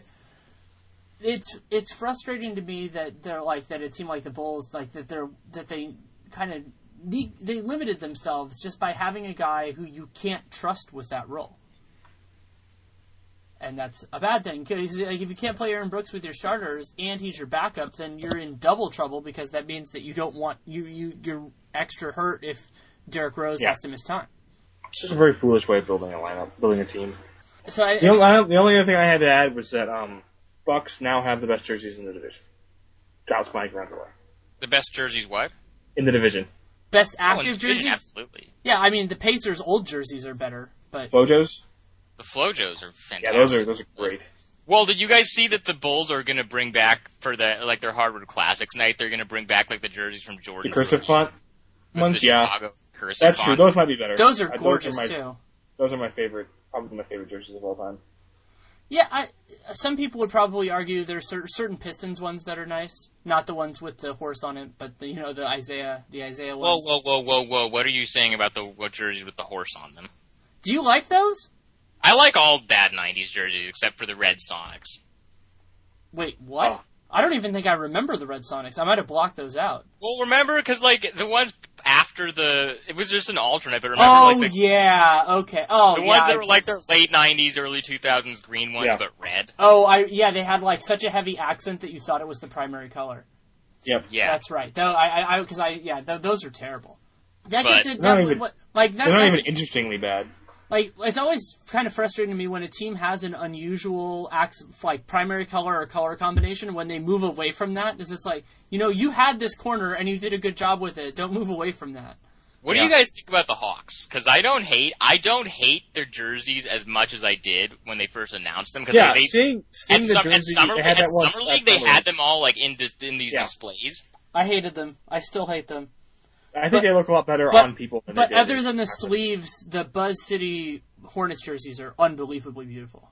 Yeah, yeah. those are good. Those, those, that would. Think, you have to think the sleeves are going to stop being a thing once. I am, I am conditionally in on the Hawks jerseys as long as they don't actually mix, mix and match like they said they might, which would just be the worst idea and it would look horrible. Wait, wait, wait, wait! Mix and match like wearing one shorts, one pair of yeah. shorts. Yeah, they said that's, they, that's, they said they said they could do it. That's terrible. Why would you do that? Yeah, it's the worst idea. It would look horrible. But I don't like yeah. the whites. I don't like the whites at all, but the blacks, I don't like the, and the reds. I don't like the, the, the Volt Green or whatever it is. Get rid of that and it might be better. The Hawks are another team. They're, they're a team that has had multiple different color combinations that work. Because the old Pistol... I have a Pistol Pete Maravich uh, Hawks cool. jersey that's really nice. The, the Hawks jerseys are better than the Clippers new jerseys, I'll say that. Well, I think literally a literal trash bag is better than the Clippers. Oh, uh, what do you the Sixers' new jerseys are amazing. The Clippers mascot, by the way, do you guys see that? I have already. Well, first of all, your idea is better than my idea, but um, the your idea your idea was that they should just have the old Pierre the Pelican, which is right. which is better. My idea is so it was a kind of a real blast from the past, but Stetson University used to have it. They were, they were I think they were the Stetson Hats or Stetson Hatters because that's what a Stetson is. Yeah. And um and so their mascot was a giant hat, like not like a hat with googly eyes. I think primarily it was just a giant hat, a giant boat that is just a giant boat. To me, would be perfect. It doesn't say anything. It doesn't interact with the kids. It's right. just a giant boat. Why not just Steve Ballmer? There you go. Maybe they bring back. The maybe children. they. Maybe they. Maybe they. Re- they resurrect. Maybe they have two mascots. Maybe they resurrect the original Pierre the Pelican, and they resurrect the Brooklyn Knight. Just all both at once. Make them a crime-fighting duo who rides in a Clipper ship. Oh, that's an interesting idea. I'm gonna. I. I'm gonna tweet that before this podcast goes up, so I stake my intellectual property for that. Feel free. You. you I. I, I withdraw all rights to trademark on that. We're all said New Jersey. Except that's animation. I get animation rights. Never should have given him animation rights. Hey, look, a Sheagle. Who all has new jerseys? The the Nuggets technically have new jerseys. Yeah. It looks fine. It looks the like... Sixers ones are nice. Yeah, Sixers ones are great. Yes. Toronto's. Toronto's look alright. Yeah, I like Toronto's. And then the rest are just alternates. Well, like well those... Toronto, the Toronto, you have to put a you have to put an asterisk next to Toronto's because they ripped off the Nets by having a rapper. Uh, yeah. Introduce them, so you you have you they can they and, and a circular logo. Circular logo. Logo. They're tainted. Stealing from stealing from Brooklyn. They're, Brooklyn they're invented that concept. They have the yeah. they, they all all I'm saying is that the Nets jerseys have names on the front and numbers on the back and and, and player names on the back and and then the and the Raptors jerseys. The Raptors have, are playing in a in an Raptors indoor stadium with name on the front and a player name on the back. Just I'm just saying I'm not saying that they were consciously ripping off the Nets. I'm just saying they're that playing they were, they're playing in, in in an indoor stadium. I mean, come on. Just you ripping yeah, off intellectual properties. They're, they're playing basketball. Like it, you, you can't play. You can't be playing basketball. I mean, the, the, the, the Nets are the basketball team. Anybody else who's playing basketball, like, can we have a short conversation on the Raptors black and gold jerseys? Because I, I think those could be pretty nice too. I yeah, like them. I haven't seen enough of them yet, but yeah, I like them. Yeah. Um, let's, I'm looking at the identity update thing. That thing that leaked a while ago. I, I love. The idea, I love the idea that literally. I mean, I'm, I mean, I think that they, they have to be glad that. Uh, Drake handled the Meek Mill thing as well as he did, because that could have been embarrassing if, if, if Meek Mill had somehow won that beef, which, you know, is as, as as difficult as that is to imagine, but uh, if that had oh, happened... Kevin Durant on the Bulls. Right, there you go. But if um, that, if that, but if that, if that had happened, and then, you know, then, then the Raptors are, like, stuck with these uniforms that were designed by Drake, and they're, like, having Drake as his whole... Are you? Are either of you guys going to Toronto for All-Star? I'm considering it. I'd, I've heard very good things. I'd like to go, but we just have to figure out what the timing. Because I'm just assuming that the entire halftime entertainment for the entire weekend is just going to be one long Drake concert, which I'm not even mad at. Well, see, I forgot that the uh, the Thunder had these garbage-looking orange alternates. Oh, oh my God, God, no! Oh, I, that's right. Those they're new ones. Yeah, God, those are. Why would you? The Pistons have the silver ones, which look Orlando. The Thunder and just need, I'm sorry, the Thunder need to just tear down their entire They need a full rebrand. They need a I don't, full rebrand. I, first the Thunder's of all, a fine name. Well, I honestly, look, I, I actually think they need to get rid of the Thunder name. I, I hate, this is like a thing, a personal thing of mine. I hate singular names. He, yeah, I'm fine with it. Okay, here's, here's my rule on it. If you if you have to struggle to think about what a player on that team would yes. be called, I'm a Thunder. Like that's that's that sounds stupid. Yeah. I'm a Heat. I'm a Magic. I like that the Jazz the Jazz have sort of preempted it by just going with Jazzman, which is better. Which is bad too, but it's less bad. It's less yeah. bad. Also, they they should not be the Utah Jazz. That should go back. They to should. That, that's yeah. That's... Well, okay, but the Lakers shouldn't be the Los Angeles Lakers. That should go back to Minneapolis. No, if, that... if you win, if you win a title in your new place before the name is reverted, you don't. You can you can opt to keep it. If you haven't yet won a title, the other city should the be able to take it. The problem is if they go back to the New Orleans Jazz, and that then you know the Pelicans are are not a thing anymore, which would make me sad. No, then the the, the Jazz, then Utah gets the original Pelican. Yeah. Well, I mean, New Orleans Pelicans is a very good team. The other sleeper without a team that we already talked about is the Clippers. The Clippers are, it's close enough geographically that people don't really think about it. Also, I learned this when I made a joke during the, during the, not the conference finals, during the semifinals, that people don't know what a Clipper is. But the, the Clipper ships are in San Diego. They're not in L A. And they yeah. always were. I mean, they were. I, they, I bought a San Diego Clippers hat over the summer just because it's awesome, because very few people think of it. But it, I, I think that, like, it is frustrating to me when you have those kind of anachronistic nicknames. Not that doesn't bother me nearly as much as the non-plurals, or the you can't summarize what a guy is. Like, I, it would be so much weirder to say that you're a member of the Heat than even that you're a wizard, and wizard is unbelievably stupid anyway. You're, you're a wizard, John Wall. I've started calling, anytime the Wizards and the Magic play each other, I've started calling it the Quidditch Cup. A lot of Hardwood Classics this year are interesting. Dallas is wearing those uh, green, their old green uniforms again, which are choice. The, the city are, jerseys are aren't always... they? Aren't the aren't the Mavericks having those the, those new skyline alternates? Yeah, they're fine. Line? Is that a thing? Yeah. There was this one. There was this one jersey from that contest because I remember that contest. There was just one jersey that I just loved, and they didn't. It, it didn't even make the final like round of selection for that contest, yeah. and I was so mad. That always happens. Do you remember what I was talking about? I remember liking a lot of them. The Kings, baby blue ones, bring back. Oh, those are fire! Those are fire! Yeah, those are great. Yeah, I, th- those should be their primaries. Yeah, some I, some I, variation of that. Yeah, I mean, because also it is ridiculous to me that I mean, I guess Denver has it in there now, but like, I granted I went to U C L A, so I have a clear bias towards light blue, but it's such a nice color for jerseys, and it's really an underutilized space in terms of professional yeah. basketball. Yeah. Like almost any almost any team would look nice in like that kind of a jersey. Like the Clippers had it for a very short period of time. They had those like light blue throwbacks, and they were. I mean, I didn't like the design of them, but the color was good because they had sleeves, and sleeve jerseys are terrible. But like, but then they just seeded that back. They just seeded that landscape back. Like they had it. The other team that should have those color jerseys is Miami, My, which I actually fully support them going after some weird ideas, because if any team is going to do some weird color choices, it should be a Miami team. Well, the Miami jerseys have been really interesting the last few years. I think yeah, they, interesting. They, they haven't really they haven't really done it since LeBron left, but they used to have a bunch of weird alternates. Like they had all those different monochrome ones. They had like black, red, green. They had like a weird green one, but they had like black, red, and white, just like monochrome yeah, jerseys. The, the, I love those. Those. I like those like Miami Floridians like throwbacks. Those are great.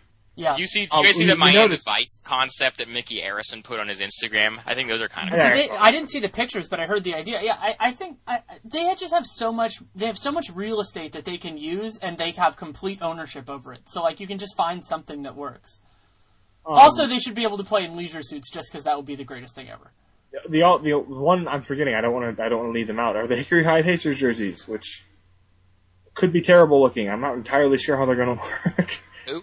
Pacers are wearing Hickory High jerseys. Are they sponsored by Ian Levy? Apparently, yeah. Shout out Ian Levy. Shout out Ian Levy. Excellent, excellent writer. Now, he's very excited about it, but no, they they are they're wearing them. Ah, uh, yeah. I mean, I get it. Uh, I think they're cool. I also don't have a really big attachment to that movie, so I don't really have the nostalgia value of it. But they I don't. But... It's frustrating because the Pacers have so many awesome old jerseys that they, they do. Wear. They should just go back to the FloJos full time. Yep, I would completely. The FloJos are great. Them. The A B A era Pacers jerseys are great. They have so many good jerseys. They have they have at least four that I can think of that are like legit top thirty or forty jerseys that any team has worn in the last, like, thirty years that they could wear. And instead they Pistons, wear things that are worse. The Pistons need a redesign. They need to go back to the Isaiah era. Their their current ones are just bland. Yeah. And so some yeah. of the, Mag- the Magic ones are the, the Magic's current ones are terrible. They need they need it they need it. Yeah. Well, that, like, that goes along. I think, Sean, you and I talked about this at the finals. My thing that I think almost every single N B A team has a better jersey that they have worn than the ones they're wearing now. Yeah. Why why do the Magic ever go away from the nineties pinstripes? Those yeah. are the, like maybe the, like once every five years you do one season with something different and then you go back just to somewhere. Um. Different. Well, let's think who who. Yeah, I mean, I, you could say the Lakers, the Celtics don't really count. Celtic, yeah, teams that have had the same jersey for twenty years. But the Lakers, now. This is not the best Lakers jersey that's ever existed. No, it's Correct. Not. And they're, they're fine, they're pretty good, but yeah. they're not I, as good as like, Drop Shadow. I, Drop I, Shadow I, I encourage anybody who is listening to this who has a strong opinion on Twitter, please give me examples of teams that are wearing the best jerseys they've ever worn, because I honestly think that list is less than five. It's Milwaukee. Well, which teams would even be on it? What's even the five? I don't even think there are five. I mean, so depending on how you count the whole Charlotte thing. Uh, no, I think you have to. I think you have to measure the current. Now that now that they're the Charlotte Hornets, I think you have to measure them against the. Uh, Brooklyn, Brooklyn is in the conversation, though. I love if we're continuing the history. Some of those old A B A jerseys were awesome. Yeah, the Brooklyn ones. You keep are seeing you keep seeing concepts for their current color scheme with a stripe with a star pattern on one side. That would just be fantastic. Yeah. You uh, could say yeah. Philadelphia. Honestly, yeah, Philadelphia. Like really good they, they had some awesome jerseys. Was it in the late eighties? I think yeah. it was. They've had some great jerseys. These are these are pretty good. The ones that they had when Barkley was first there, Portland. with with like the with like the swoosh and the stripes. You know the one I'm talking about, the stars. Yeah, uh, yeah, yeah those, are, was... those are good. Nope, the Wizards. I, guess, I was gonna say the Wizards, but nope. No. Nope, their their uh, seventies ones were way better. But some of these some of these are, are reimaginings of those jerseys, so you could count them. No, but they're still worse. Like the Nuggets reimagining yeah. of their of their old jersey is worse than the old jersey. Maybe Portland, but I, I think the Walton. No, I think the Blazers' best. I think the Blazers' best jerseys were the early nineties. Yeah, agreed. Yeah, those are good. Yeah, and another one like that. Why haven't the Suns ever gone back to the Barkley era ones? They did those. They did that. Uh, they did them sleeved. No, no, no, no, no. Oh, they, they did. They, they wore throwbacks once. Yeah, they, were, they, they went back ones. like two years ago during the year that Michael Beasley was there. They had the black alternates. Well, I'm not. Yeah, sa- yeah I guess I should clarify. I don't mean as alts. I mean as primaries. Oh, I don't know. And by the way, the the the Suns jerseys from like the two thousands, from before their current ones, those are the worst jerseys in N B A history. That's they're my that's my pick for that. They're pretty bad. What about, was it like those Mavericks ones that were silver? Like the, like shiny silver? Somebody oh, had like... They only wore those in like two preseason games though, right? The really shiny, pretty much all the really shiny jerseys are just the, the worst. I used to always, and I'm kicking myself for not buying one, but I used to always, like in the two thousands, I used to always see like on clearance at any, you know, Champ Sports or whatever store uh, you want to name, the, the, the, the Gilbert Arenas uh, Wizards jersey that was the gold. Oh, the gold and black, yeah. Oh. Uh, okay, so the Suns are the worst, like, primary jerseys of all time, because I can agree yes. with that. Yes. Because, like, because you're, you're neglecting, if you're saying the worst that anyone's ever worn, you're neglecting, like, the camo Spurs jerseys. Well, anything camo is automatically the worst. Just garbage. Um, Full respect to the troops, just camo jerseys yeah, are Yeah, shout terrible. Out to the troops. I almost think it's disrespectful to the troops to, Cause they're turn, so bad. to turn their uniforms into just, like, a, uh, into, like, a caricature of... Except that, except that I, I'm fully in support of if, like, Army ever wanted to like wear camo jerseys, I think that would be kind of great. Right, or, but like fine. just a, an N B A team just being like, "Hey, you know, uh, we're going to salute the troops." There were, I feel like there were other shout ways out, to do it. Shout out to the troops. However, if, however, if the Spurs under David Robinson had worn jerseys that looked like Navy uniforms, that would have been kind of cool. Nice, yeah. Yeah. What about have yeah. the Grizzlies ever had better uniforms? So I mean, their Vancouver ones were abysmal. Well, no, the original Vancouver Grizzlies were the best. The logo was good, but the jerseys were not good. I don't think... I think this is probably their best jersey. Yeah. This probably is. That's a low I've, bar. I've, I've I mean, always, their jerseys I've, aren't bad, but it's just like they've never I've had always, a sweet one. I love the, the lettering on their jerseys. Yeah. And the numbering. I love the font. I like that what, we went in this direction, because you guys are actually two very knowledgeable people about this. Yeah. This is what a lot of our conversations. Oh, are the are the Spurs are the Spurs in there? At least they're in the conversation, right? I don't think they. Yeah, like their A B A ones were nice, it's but basically the same jersey. The, yeah, the Gervin ones were good. I like the I like the eighties Jazz and the nineties Jazz better than the current Jazz, but the current Jazz are so much better than like the early two thousands. Oh, how how great would it be if the if they if the Utah Jazz allowed the New Orleans Jazz, New Orleans to, even though they're keep the, keeping the Pelicans name, to wear the old New Orleans Jazz oh. uniforms, because those were just basically. I have this theory that Pete Maravich just went wherever his jerseys would look awesome. It's like everywhere I would ever... do if I was an N B A player, I would just be like, I want to go to the Warriors or the. Uh... It's insane that you can't see the Warriors wearing their best jerseys, even they're though not. they're wearing. They're, they have the best even jerseys, though they're wearing right amazing they're jerseys. Not even close to the city jerseys. No, no. The Knicks, you could consider it. I really like the Knicks jerseys right now. Yeah, the Knicks jerseys are fine. They're better than they but, were in the early two thousands when they had the black on the sides. I didn't like yeah, that. Yeah, the black on the sides is bad. Are, are you guys with me that the city jerseys are the best jerseys in professional basketball history? Probably. Probably. I, I think it's between those and the Rainbow Nuggets. Rainbow Nugs. Rainbow Nugs are pretty great, but no, I don't think they're in. The, I don't think they're in the conversation. I think it's the city jerseys. And I, I, I have a lot of personal attachment to the cursive font Bulls, but even then, they're not as interesting as the city jerseys. So yeah. The Bulls regular oh, are pretty solid. I mean, I mean, how, what about the? They're Bulls? Good. They're good. Are the Bulls but, wearing the best jerseys ever? No, well, they're not. Ones. They're not wearing. They're not wearing the. Cur- they're not wearing the cursive font jerseys. Yeah, the cursive ones are their best ones. Imagine if the Bulls and Warriors play each other this year wearing the cursive font and city jerseys. They're both on their. They're both on the Hardwood Classic list. Oh, I, I really hope that happens. That's an E S P N the, game. The one here is an E S P N game. I really hope that happens. That'd be probably the best jersey combination possible in the sport. Yeah, I don't think they would mesh too well color-wise, but just two beautiful jerseys on the same court. Also, um, if the Warriors don't go to the city jerseys when they move to San Francisco, whenever that ends up happening, I'm just going to be angry the whole time. Like, I feel yeah. like that's the reason, because they deliberately... Well, well, have they have they said what what they're going to do with the name? Are they going to stay Golden State Warriors, or are they going to go they're back gonna, to San Francisco it's, Warriors? It's not official yet, but there have been indications that they are intending to switch when the switch happens. So um, they're going to be the San Francisco Warriors. Correct. That is that is that is my interpretation. I have not heard that confirmed by anybody on the team. I think I think there have been a couple like loose reports out there, but it also makes complete sense, especially because there's lots of history with that name. If they move to San Francisco and become the San Francisco Warriors and do not go back to the city jerseys, I'm just going to be belligerently angry. I feel like people That's should. I feel like pe- people should pick it like that, that. And I don't even think this is this is actually a good time for to you guys too. I'm really frustrated that so many teams are really open to wearing remakes or whatever of the old jerseys when just making exactly the same or substantially similar jerseys with the new players' names would sell really well. Like, it's I'm, pretty not sure like, yeah. a rule. I'm pretty sure there's a rule about that, though. Is there really? Yeah. I think I think the the teams that have done the best with this idea, or, or bringing the Bucks again, taking some of the design decisions of those jerseys, but changing them to the point where they're not just remakes. Like, the piping down the side on these Bucks jerseys is obviously supposed to be a callback to the eighties Bucks jerseys, but they're not the same jersey.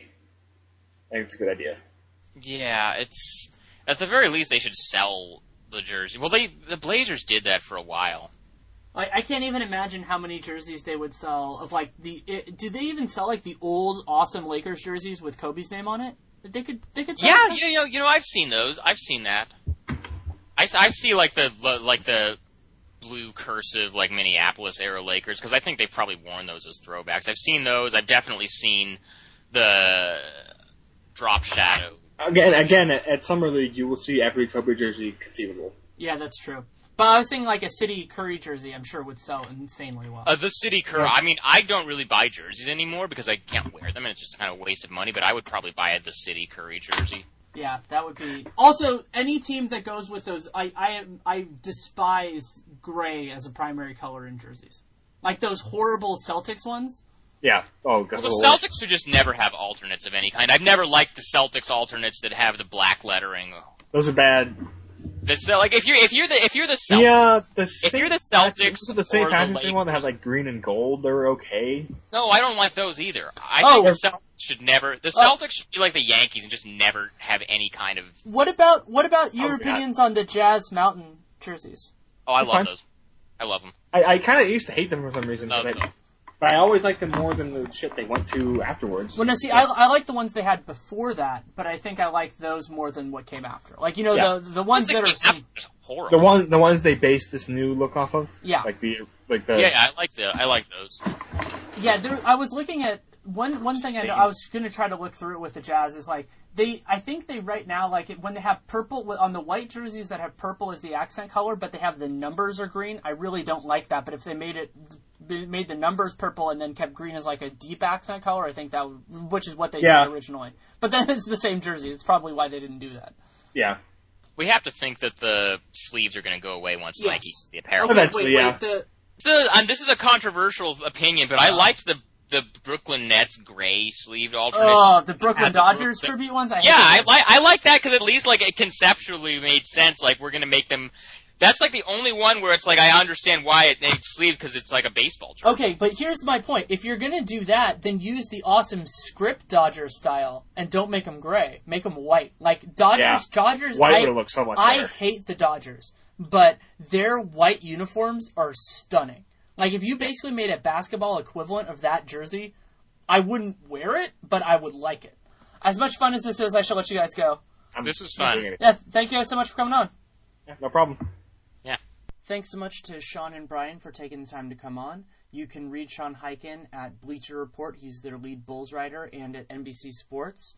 And you can follow him on Twitter at Highkin, H I G H K I N. Brian writes for Hardwood Paroxysm and Bulls by the Horns, and you can also follow him on Twitter at Cosmis, C O S M I S. It was real fun having them on. I, I have two more of these Division Ones to go, but I've enjoyed doing all of them, and I hope you got something out of it. For feedback, you can always reach out to me at Danny LaRue is my Twitter handle, D A N N Y L E R O U X. You can also hit me up on email at daniel dot larue at real g m dot com. I have some more pieces on the N B A Utopia concept at Sporting News. Hope I hope to do one on the on-court changes that I'd like, which it might be on Sporting News. I actually don't know where that one's going to roll, but I'm going to do that in the next couple weeks. Wrote a piece on mid-level exceptions for the C B A Encyclopedia at Real G M, and have lots of other you know good content. Also did a uh, off-season grades for the Eastern Conference with Nate Duncan on the Dunked On podcast, and we will do Western Conference.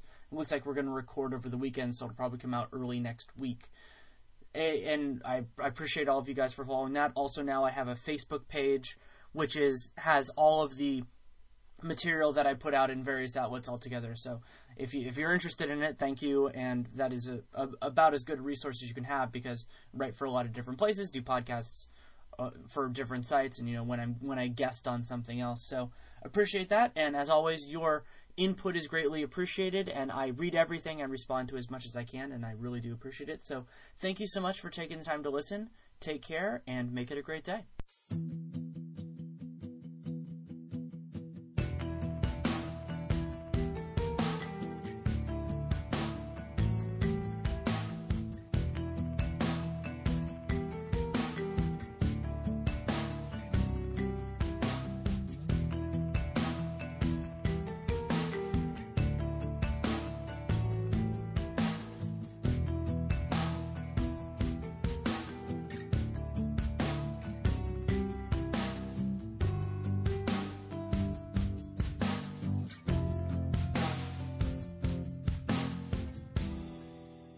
When you don't go to Geico dot com, car insurance can be hard. Like early nineties heavy metal hard. I'm yelling and screaming and I'm loud. Roar! Geico makes it easy. You can review and update your policy or report a claim on Geico dot com or the Geico mobile app. Because shouldn't we all have a little less stress in our lives? I'm not even upset about anything! Run to Old Navy for revolutionary prices on summer's most stylish shorts. Tomorrow only, they're all fifty percent off for the whole family. All your favorite shorts, denim, linen, all of them. All shorts are fifty percent off tomorrow only. Run to Old Navy. Valid six thirty, excludes active.